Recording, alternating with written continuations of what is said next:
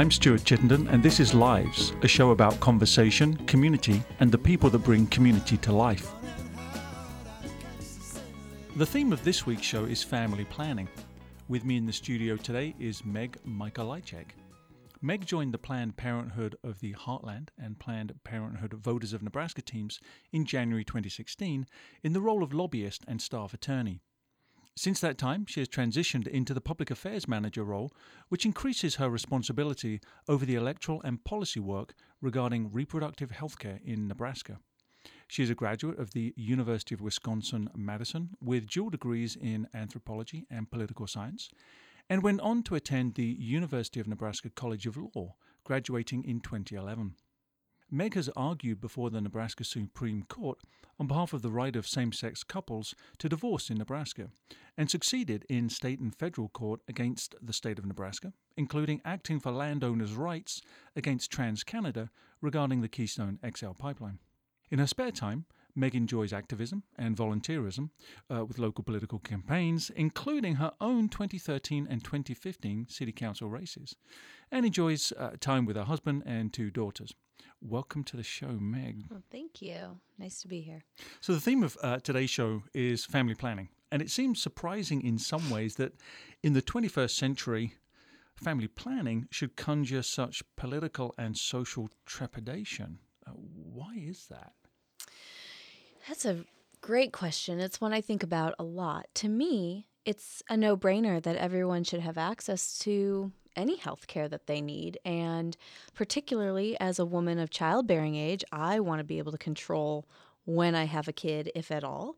And I know I'm not the only woman who feels that way. And so it seems silly that we would want to restrict access to such a basic um, form of healthcare, and yet we do. And you know, I thought about it on the way over here, and I just wonder if it largely plays into gender equity, and um, you know, maybe it's subtle, but if women don't have the ability to control their bodies and control when they get pregnant and how often, are they ever able to be equal to men who don't have that same responsibility? Um, and when we look at who is largely making these decisions, I can't help but wonder if that is part of it. Maybe something we don't think about or talk about, but if that's part of it.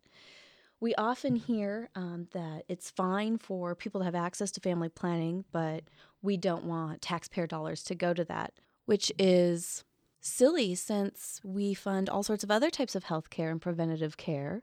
Um, and we want Americans to be healthy and to be successful and family planning, contraception, those are easy things we can give people to help them be successful. The phrase family planning can conjure so many different instant reactions in people's minds when you say th- those two words together. Mm-hmm. But what is family planning? When I think about family planning, um, from more of a cultural and societal stance, it's really the ability to decide when you want to have children, if you want to have children, and how often and how many, uh, birth spacing, and um, all of those sorts of things. What methods you want to use to not get pregnant, um, or you know how you, and when you want to get pregnant.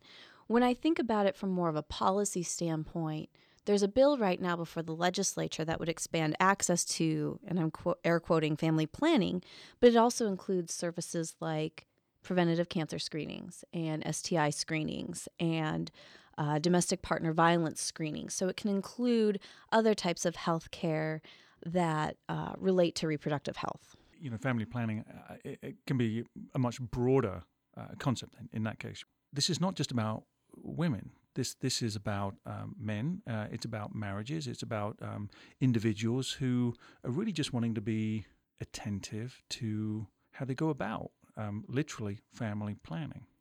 Yeah, and I think it's about being responsible. You know, um, I think sometimes when people think about giving access to contraceptives, um, the idea is that, well, people are being irresponsible. But it's really not. People are trying to be responsible about their financial situation at the time. They're trying to be responsible about their health situations at the time. Perhaps they're in a place where they're trying to obtain some sort of education where having a child would prohibit them from completion, or their career or other job situation doesn't permit them to have children right now. Um, it's really about being responsible to yourself and your other family members and society by being smart about when you decide to expand your your family. To some degree, what we've been talking about uh, relates to the individual, or perhaps um, the individuals in relationship with with their family, sort of a, a spouse or or mm-hmm. whatever that situation happens to be. Are there any issues or considerations around family planning that are important at a community level, at a more um, sort of systemic uh, community level? Um, yeah, I think um, at the individual level, we've already sort of talked about, but you can't be a good member of your community, and your community is not as strong if people are also not able to actively participate the way that they want. For example, if I have many small children and I don't have excess income and we are struggling to make it through every single month, am I going to take the time to go vote in the off cycle spring elections? If it means I have to get a babysitter or I maybe have to take off of work or I'm very focused on making sure we have enough income to pay the water bill this month? No, I'm probably not engaging in uh, my community. I'm not I'm not exercising a voice for my family, which is very problematic. Um, you know, when I think about community service, there's no time for community service if you are if you're in survival mode because um, you know you're in sort of a cycle of poverty. And I think when we talk about family planning, one of the um, most important things to focus on is not having people in financial or economic situations that they can't get out of and that they're bringing children into who will then also get stuck and caught up in that cycle. Um, so, family planning and the ability to be in control of your family size and when it occurs can really um, ensure that you have some of those opportunities to be a better community member, to make sure your children have the opportunity to be um, able to obtain the education that they want so that they can become better community members and that everyone has the ability to stay healthy um, and be members of society that actively contribute and participate what are good practices for family planning uh, providers to offer for their community? And the reason why I'm saying that is because I don't think it really matters whether it's Planned Parenthood or, or, or your doctor or some other um, medical clinic. I'm just wondering what are good practices for family planning, you know, advice and counseling and resources in a community? Sure. Um, yeah, exactly. It doesn't have to be Planned Parenthood. I'm partial, of course, but our practice and our standard is the care and the services need to be judgment free, they need to be medically accurate. We need to give all options to our patients, and um, we need to be open and honest and unbiased. We need to make sure people feel comfortable talking about their individual situation and that they have the uh, ability and feel empowered to make decisions that are best for their circumstances at that time. Um, so there are some health centers, and I'm putting health centers in air quotes. There are some businesses that hold themselves out to do um, some of these things, but they come from it um, or come at it from a very judgmental, one option only um, sort of standpoint. And of course, we don't think that that's best practice. Um, you know, at Planned Parenthood, we see any patient who comes to us, regardless of zip code, ability to pay, um, and some some um, health centers can't do that or, or don't do that, and that's okay too. But our position is everybody should have access to health care, regardless of who they are. And so to me, that is the best practice. Um, but of course, that's not an economic reality for some businesses either. Um, but I really think focusing on the non-judgmental aspect of this is is important. Um, making people feel comfortable that they can really open up and talk to their healthcare provider about what's going on with them, what are some of the uh, maybe myths and misconceptions that surround the topic of family planning, um, and maybe whether related to Planned mm-hmm. Parenthood or, or even just generally? Yeah, you know, there is this belief Um, in Nebraska, I have found it. I'm not from Nebraska originally. And so when I moved here, I had to sort of learn this. And I'm not sure I've learned how to gracefully sort of talk about it. So I'm going to, you know, stomp my way through it, I guess. Um, but we have a lot of Catholics in Nebraska. And the Lincoln Catholic Diocese is very strict and conservative about what family planning methods are acceptable. And they really don't believe in use of contraceptives. And it can be very challenging to provide comprehensive and uh, meaningful access to family planning when you have a very um, vocal group in the state advocating against the very health care you're trying to deliver to people. It's a misconception that Catholics don't use contraceptives. We know that they do. Uh, we know that most people at some point in their lives use some sort of contraception to prevent the spread of disease or prevent getting pregnant. I think there is a myth that, you know, the pill causes cancer. And so there's, I've heard this before at legislative testimony um, that the pill causes cancer and it's not natural. But so we have inflated these risks associated with contraceptives, and then those same groups push, you know, natural family planning, which is really kind of the rhythm method and measuring your mucus and all this stuff, which is fine if, if that's what you choose to do. But most people aren't going to do that or can't do that and deserve to have access to health care. So I think I to try to clean that up a little, the myth is that contraceptives are bad for you and so you shouldn't use them. And that's just simply not true. It's not founded in fact. There's no you know, there's not medical data that um, supports that. There have been some problems with some of the um, over the counter, like the, the pill, um, and there have been some lawsuits with that, of course. But that's true of any medical, yeah. So, speaking about some of the truths in, let me posit one, and you can tell me as the expert okay. in the field. Um, I believe it's pretty well established that something like um, you know forms of contraception, say condoms or something like that, are good at mitigating the spread of STIs, those sorts of things. You know, many communities are, uh, have high rates. Omaha is one of those that has somewhat high rates of STIs, and so we need public health interventions that that promote healthy um, individual practices and and good public health community practices. So that would be one truth I would offer. And I, I wonder if there are other things that when we talk about family planning, they were just good practices. Yeah, I mean, condoms are one of the easiest to obtain, effective ways to prevent the spread of disease and pregnancy.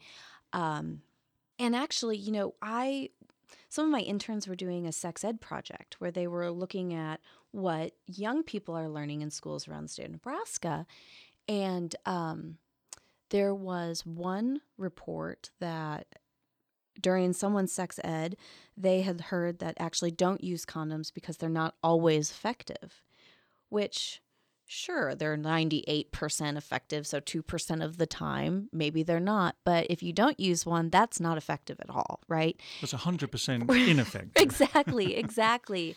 Um, so, you know, I think, yes, we should always make sure young people actually have education in the first place and and that adults and everybody has access to real information, but then also access to things like condoms.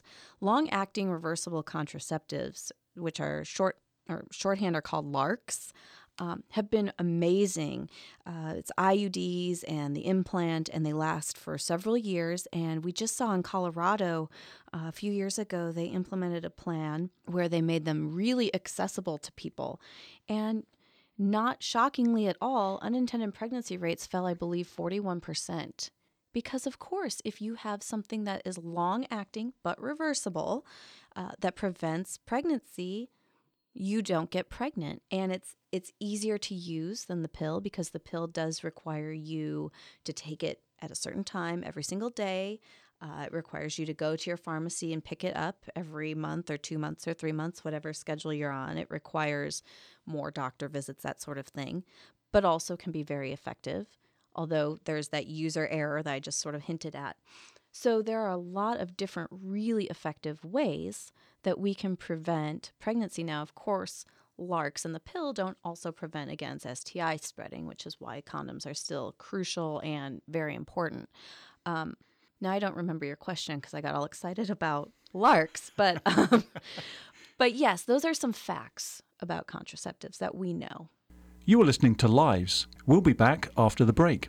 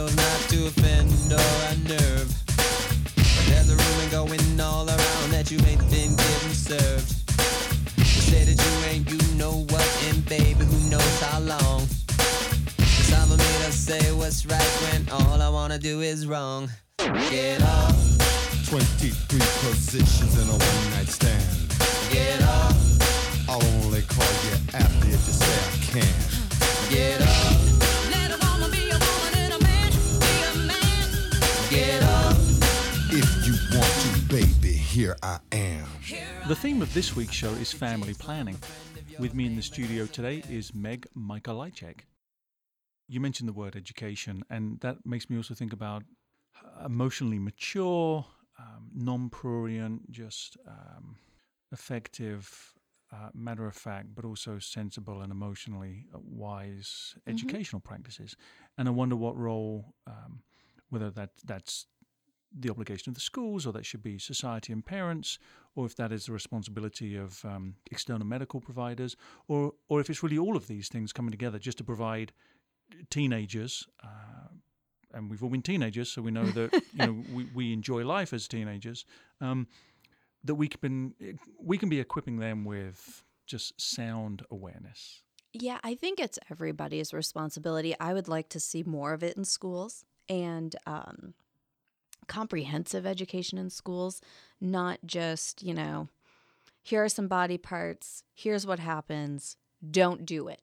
You know, that doesn't work. Like you said, teenagers really enjoy life. And they also, as someone who was one knows, uh, they don't think long term all the time. They think right now.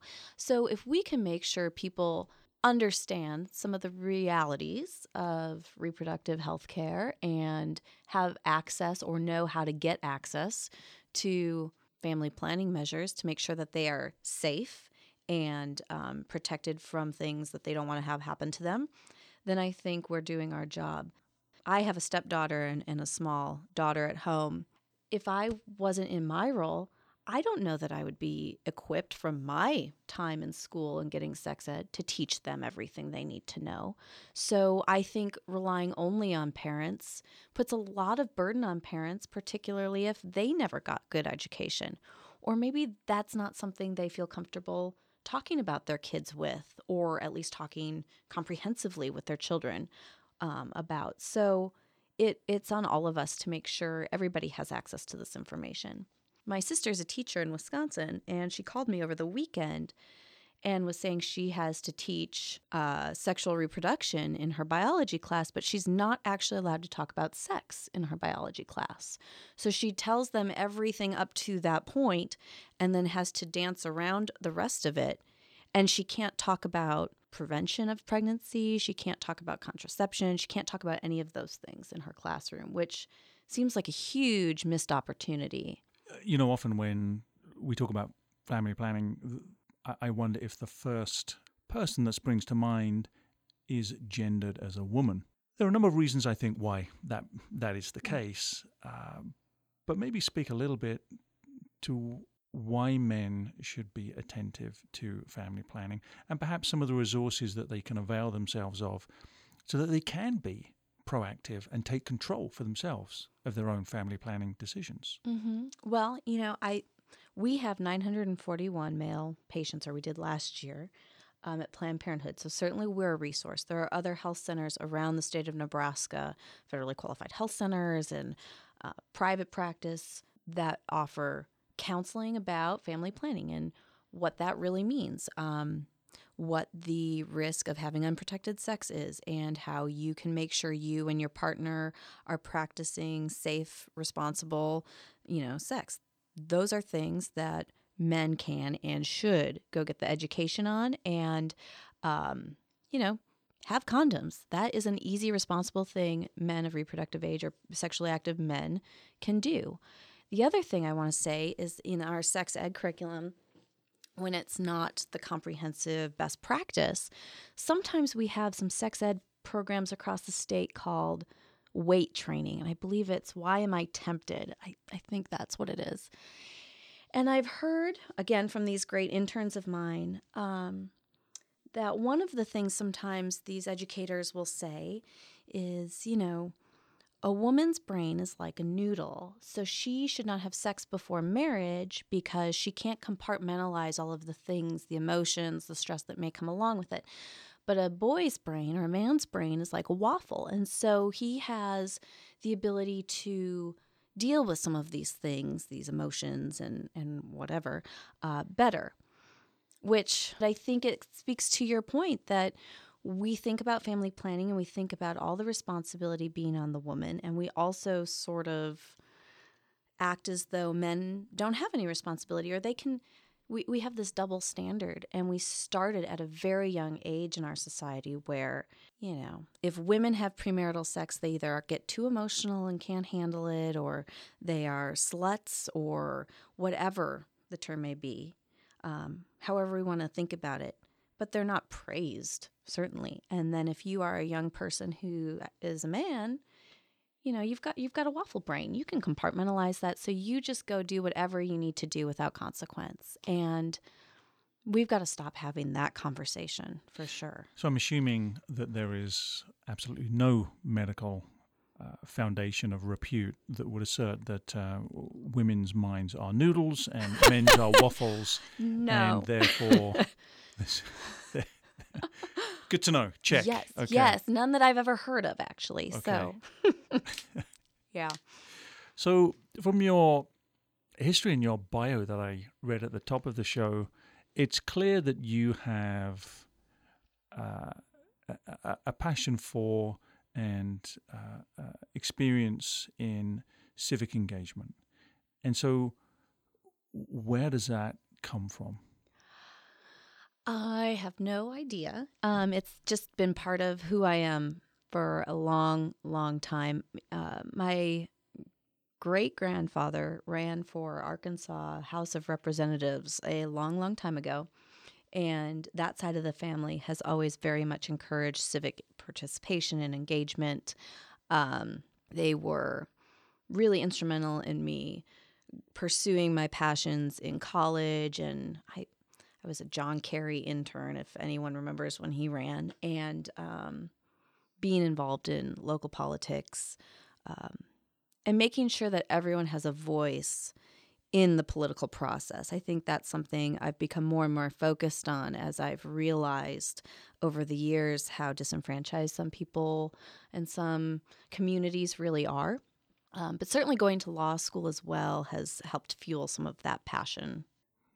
You occupy a difficult role, and I don't need to talk about uh, one's political uh, standpoint to be able to say with certainty that simply working for Planned Parenthood is one that puts you in a difficult position uh, on occasion. And I wonder how, in that case, you look after yourself. How, how are you able to uh, embrace some self care so that despite the trials and tribulations maybe that you encounter on the uh, in the, legislative lobby or in the press, perhaps in your neighborhood and your communities, how do you embrace self care so that it doesn't get you down? Well, and in this environment in particular, we're we're at a time right now that is sort of unprecedented um, because it's not just Planned Parenthood that's under attack; it's everything. You know, it feels some days feel almost insurmountable with all of the attacks that all sorts of people are under. Um, I run a lot. I've started doing um, these like boot camp classes, which I'd always been too scared to do, but it's a really great way to get rid of all sorts of negative energy and to also sort of deal with the fact that I am stress eating like never before, right? Um, so trying to just stay healthy and give my mind a place to wander for an hour while I'm doing something really sort of stress relieving.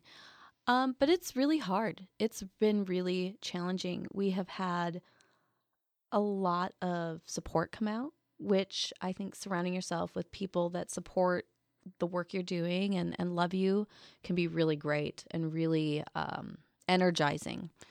And, but then, you know, we're under attack all the time. And so, also knowing when you just need to take a day away. And I did that recently and it was great. I just read a book for fun. Sometimes you just have to read fluff, and I did, and I felt a little guilty, but it was mostly lovely. Um, but yeah, surrounding yourself with people that appreciate the work you're doing and are willing to stand with you and fight with you, I think is important too. So, the theme of this week's show is family planning. Mhm. And as we draw to a close, is there anything that you would just want to share with us regarding family planning? Well, you know, I would say LB 120 is a bill at the legislature right now that seeks to expand who would qualify for federal dollars for family planning. And it's a really amazing opportunity because when we invest as a, as a government or a society in family planning, we also greatly reduce um, the amount of taxpayer dollars that have to be invested in other um, government programs. If someone is able to not get pregnant when they don't want to and therefore finish their education or get a good paying job, uh, what have you, and not go on to government assistance, that is saving us money.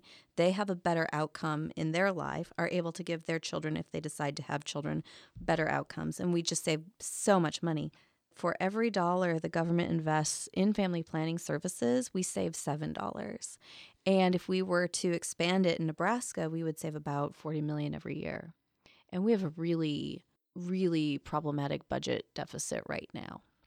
It would help if, if we were to expand this family planning access, we would be able to better cover other types of health care benefits and services that the state of Nebraska provides, like maternal health coverage, which is something we all believe should be covered. Um, so it's not just something that is socially responsible, something we should all do because everyone should, as a right, have bodily autonomy and access to quality health care. It's something we should do because it's also fiscally responsible for everybody in our state and and the country. Um, it just makes sense from so many different standpoints. So, you know, it's something that Planned Parenthood is going to provide, regardless of what happens, because our doors are going to stay open. And it's something that all of our other health centers are going to keep working on because it's something that everybody, most everybody, wants and needs. I've been in conversation with Meg Mikolajczyk from Planned Parenthood of the Heartland. Meg, thank you for coming in today. Thank you so much for having me.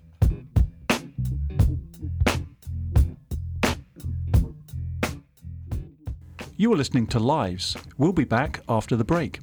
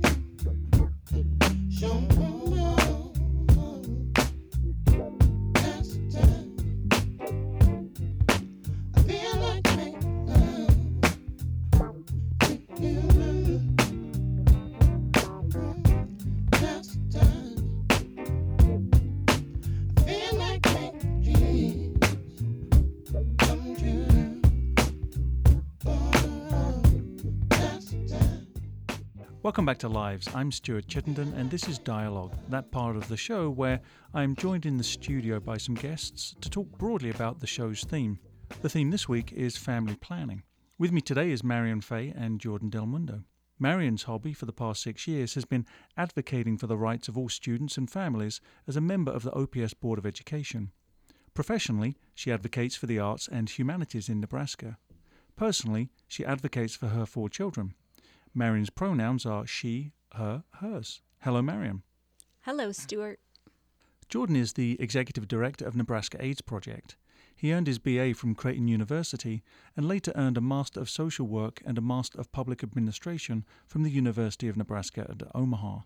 At Nebraska AIDS Project, Jordan focuses on oversight of administration, programs, fund development, community engagement, and strategic direction for the entire statewide agency, as well as federal and state HIV AIDS policy, and the social determinants that surround HIV, AIDS, STIs, and other public health issues. Hello, Jordan. Hello, Stuart. Uh, so the theme is family planning, um, and I have to say that typically when I when that phrase is used, and maybe it's just the fact that we've had a very very long election, but I hear the phrase family planning, and instinctively my head goes towards the idea of contraception and pregnancy and abortion, and yet the topic is so much broader than just that. Family planning to me should be a much wider expression of, of so many things that, that have determined the existence of the human species for so very, very long. Do you have similar reactions when you hear people say family planning? I probably should have before I had four children. Had thought of uh, all of those broader implications because they're very expensive, but uh, and it's a long-term commitment. More people should think about that before they have children.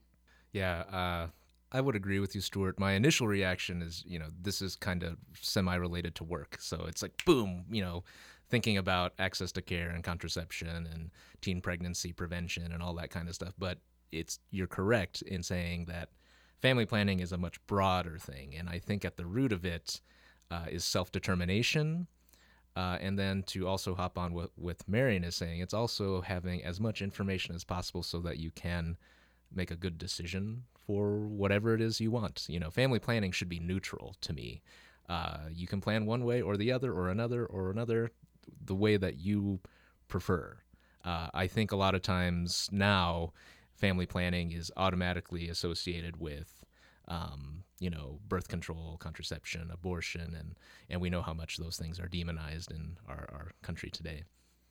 You know what else we can do? We can stop stigmatizing and demonizing the experts in some of these areas. I know when we were trying to pass comprehensive sex ed um, at, at, OPS, it was repeated uh, more than once by staff at the district level, administration, that we would never hand out condoms in the Omaha Public Schools. And I kept saying, why? Why would we never hand out condoms when they so clearly are effective for so many things besides preventing teen pregnancy, also preventing transmission of STIs? We also said we would never let Planned Parenthood through the doors of the Omaha Public Schools to help educate kids. Why not? They're the experts. That's what they do. Let me tell you a little story, if I may, if you'll indulge me for a second. When I was in sixth grade, I attended the Girls Club in Tucson, Arizona. Boys went there too. I don't know why it was called the Girls Club, but it was the Girls Club. It's hip. It was hip back. This is the late 70s. And one of the things we did was um, took a field trip to Planned Parenthood. And I came home with a bumper sticker that said, Love carefully, which I still have, which is pretty awesome. And I also remember thinking, okay, this is a place you go to get information. And when many years later I found myself needing some information, the first place I went was Planned Parenthood in Kansas City, Missouri. Went over there um, on Troost and went to Planned Parenthood to get the information that I needed as a, as a young woman. Uh, of course, this is a show about conversation too, and why don't I do air quotes and capitalize the conversation? Uh, which, of course, is that tortured moment where uh, one encounters one's uh, sweating father if you're a son, or or uncomfortable mother, I assume, if if you're a girl, and they talk to you about um, being careful and not finding oneself in the family way uh, before before one has actually planned for it. Did either of you have that conversation? Well, as a daughter, I will say no one had that conversation with me at home. I definitely had it from school and um, from some of the after school programs that I was a part of, and uh, definitely heard it. However, at 22 years old, I found myself in a family way, uh, unmarried, um, and chose to have the baby, um, who's 25 now. And because of that experience, um, I was very open with my children. Um, it was not uncommon once my my my first two children are boys, and they're just uh, uh, 18 months apart. And it was not uncommon once they got into high school to hear me say, if you feel the love, wear a glove. How about just uh, keep the barn door closed? Although I knew that that was probably not realistic at a certain point, but we would say it anyway. Um, when my oldest son went away to college, uh, I, I really was unclear whether or not he was sexually active, but it didn't matter to me. I just said, here's the condoms. Um, when you run out, I don't care what time of day or night it is. If you call me, I will transfer money into your bank account and you will go to Walgreens and you will buy some because I don't ever, ever, ever want not having money in your account to be a reason that you don't go and pick up condoms. And I told that to uh, both boys, the the two older boys, and then you know very open conversations with my daughter, um, who took her own family planning. Um, took responsibility for that at a really early age and has has uh, continued to be very open with me and and responsible I will say in that in that arena. And then we have those same conversations with my youngest son who's 18 so they were for me and i think i also want to thank the public schools for starting this conversation as well. Uh, for me those conversations weren't uncomfortable they were just um, honest um, informational funny um, interesting and and have allowed my kids and I to have to continue to have very um, open relationships around uh, any issues, questions, problems that that might come up around their sexual health. So, and that's really, I mean, when we're talking about family planning, that's another aspect of it is is your sexual health, um, not just physically but mentally as well. hmm So I grew up, you know, I'm a, uh, I, it, it, either a first generation, depending on your definition, American. Uh, I consider myself second generation. My parents moved here, therefore they were the first generation, and I'm the uh, person who's more here. So devout Catholic Filipino immigrants, uh, and so I was I was very uh, very uh, hungry for information as a child. So I kind of educated myself a lot. Uh, and I was wondering what the conversation would be like with my parents. Thankfully, my mom and her sisters are very were very progressive people, uh, and so they had conversations with me. It never really no, nothing long and awkward and weird. It was just straight up, hey, this is cool. Just you know, if you have questions, you know, they normalized it, so it was it was something that was easy to talk about. Uh, and then from there, you know, I I think for me it was just something that I could easily access information on or ask ask family or some of my older cousins. Um, and that just kind of led to the place now where I'm the director of a place that does sexual health type things. So I remember my schooling, and one aspect of our health education classes that really sticks with me has nothing to do with uh, the technical, the functional, the physical aspects of uh, family planning, but much more to do with the emotional side of things. And I can still remember the teacher uh, and his deep and thoughtful approach to the obvious emotional immaturity of all these uh, teens in front of him, including me. And it was quite remarkable. And I'm glad you mentioned, Marian, that idea of the emotional preparation that needs to happen to be able to think about planning for a family. And typically, when we're talking about family planning, often we're talking about um, teens with worry, uh, people who uh, perhaps are in their 20s and maybe thinking about what does life have for them ahead. And then perhaps in their 30s, it's maybe thinking about family planning in terms of worrying about health implications. Um, but I don't know that we talk so much as a community about the emotional implications of planning for families. And I, I, I wonder if this is a feature of uh, both your professional or your uh, personal experiences. I think definitely um, an aspect of that is in the standards that were adopted by the Omaha Public Schools, uh, the new comprehensive sex ed standards that were adopted last spring. I think that is addressed to a certain extent, um, probably more in high school than anywhere else, but it's probably yet an, an underrepresented area. Other than um, getting back to the moralistic and, and it becoming more a conversation about right or wrong and heavy layers of guilt in there. Uh, and so I think that that's where it becomes a difficult. You you actually presented it very well and the the nuanced part of the conversation that keeps guilt out of it. But that's difficult to have in a school setting, um, and it's also difficult to have when the message from much of society. Jordan brought up his. Um, you know religious upbringing that there's so many messages of guilt that are a part of that and that's really hard to weed out of that um, the emotional health part of the conversation about family planning hmm And we are, you know, just now, 2017, we are still in that process of truly understanding that the emotional component of everything is very important. You know, we're we're still in the in this process of transitioning from this very patriarchal, you know, kind of male, suck it up, uh, you know, emotions are weak kind of thing to truly understanding the strength behind uh, dealing with people's emotions and understanding uh, emotions and what that can lead to for just your general health and what that can mean for your life.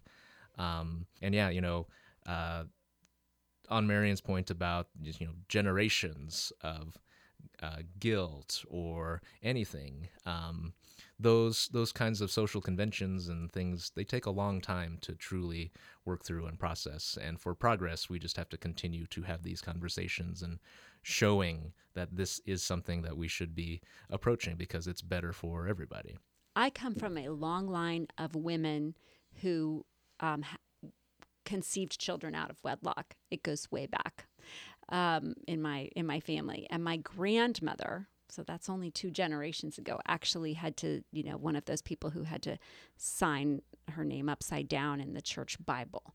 So uh, there's you know just weird things like that to indicate that there was a child born out of wedlock so or conceived out of wedlock. So that's not very long ago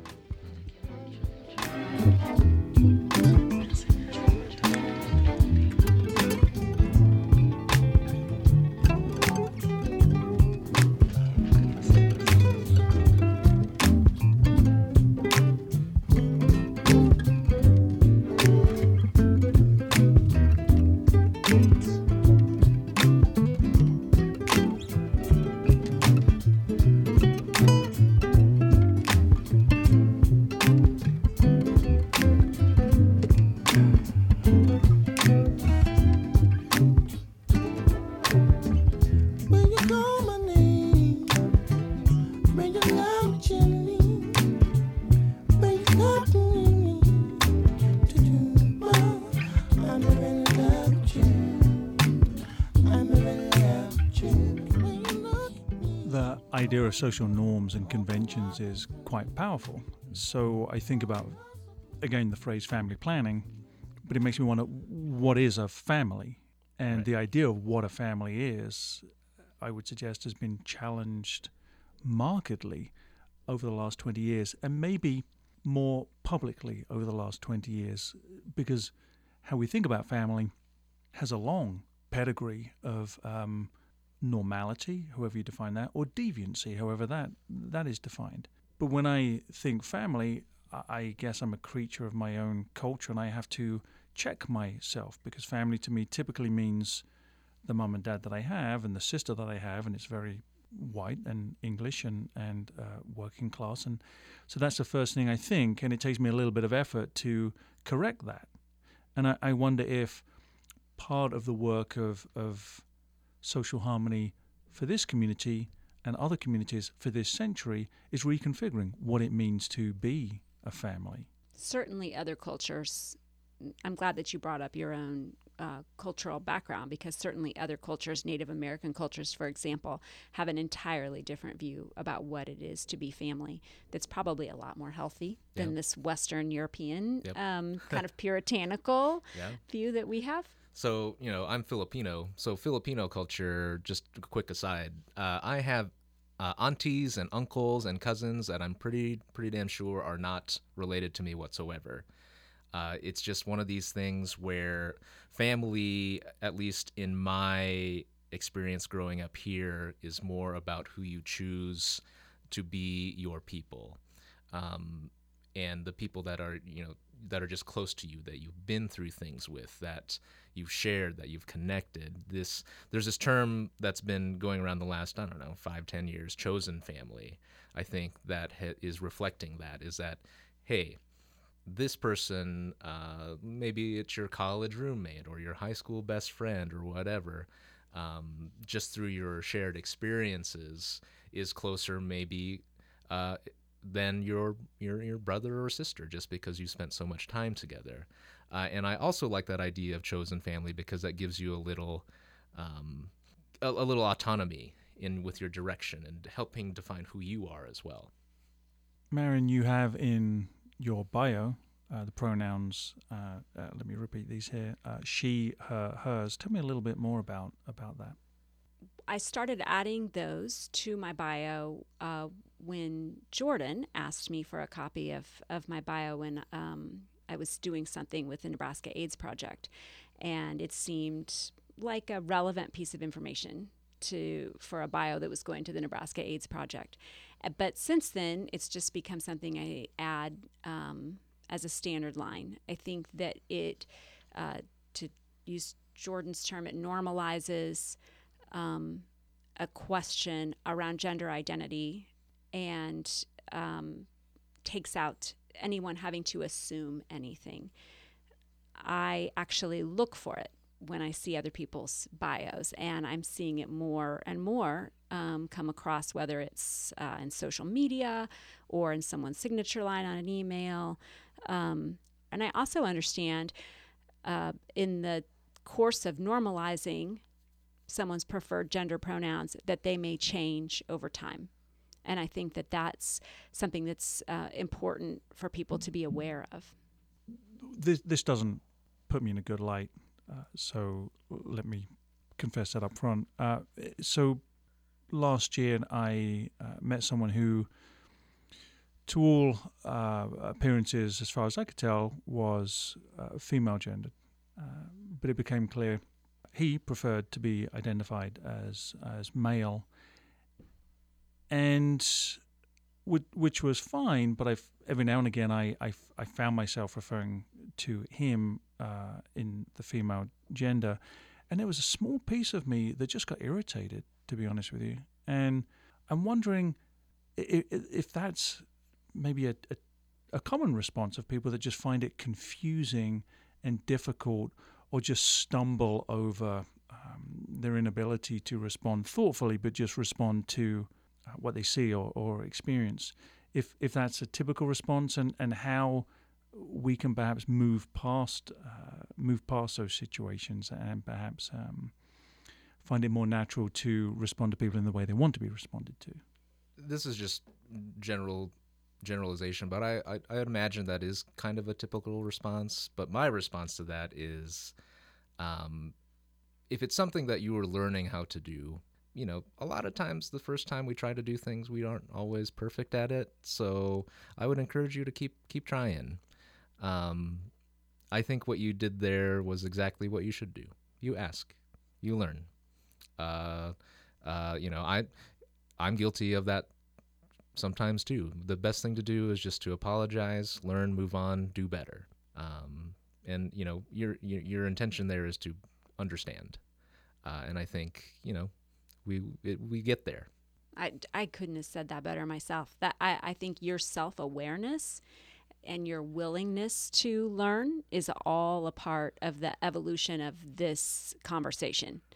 Um, the problem is when people refuse to learn and when people refuse to um, question their own uncomfortableness with it.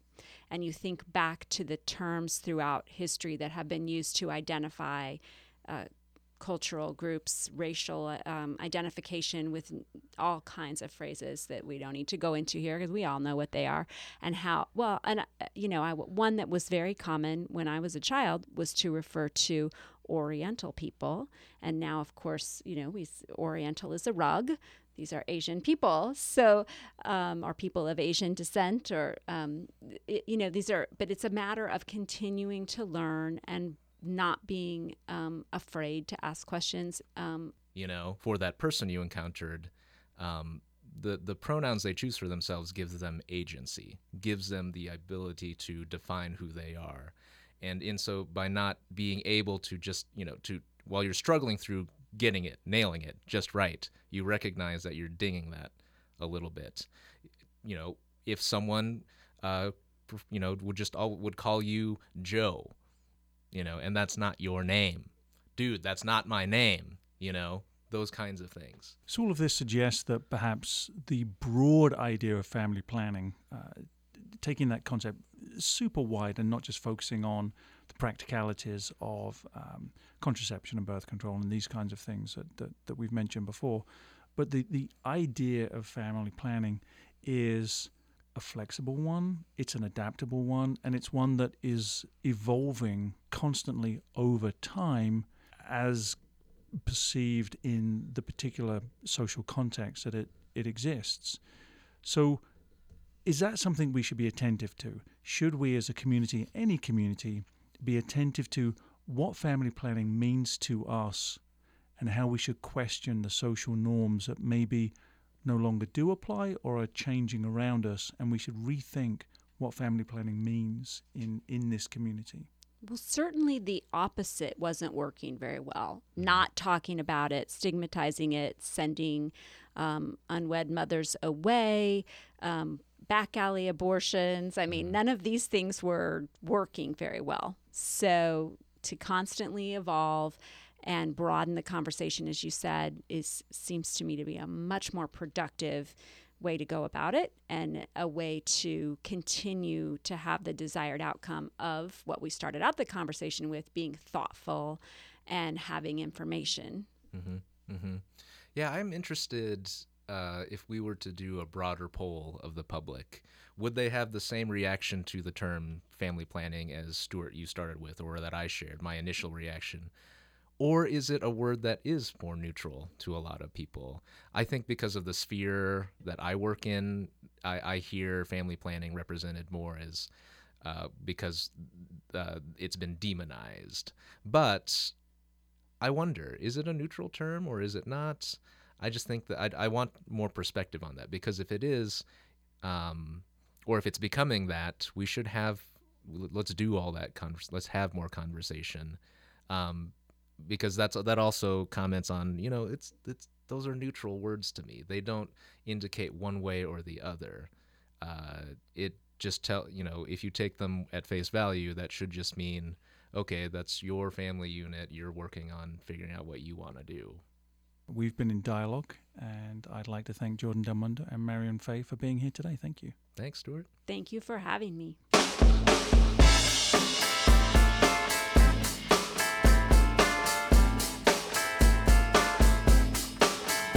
That's the end of this week's show. The sound engineer was Dalamar McTizik. Behind the scenes management was provided by the magnificent Marion Fay. Lives is a production of Squish Talks. Join me next week for more conversation, community, and the people that bring community to life. I'm Stuart Chittenden.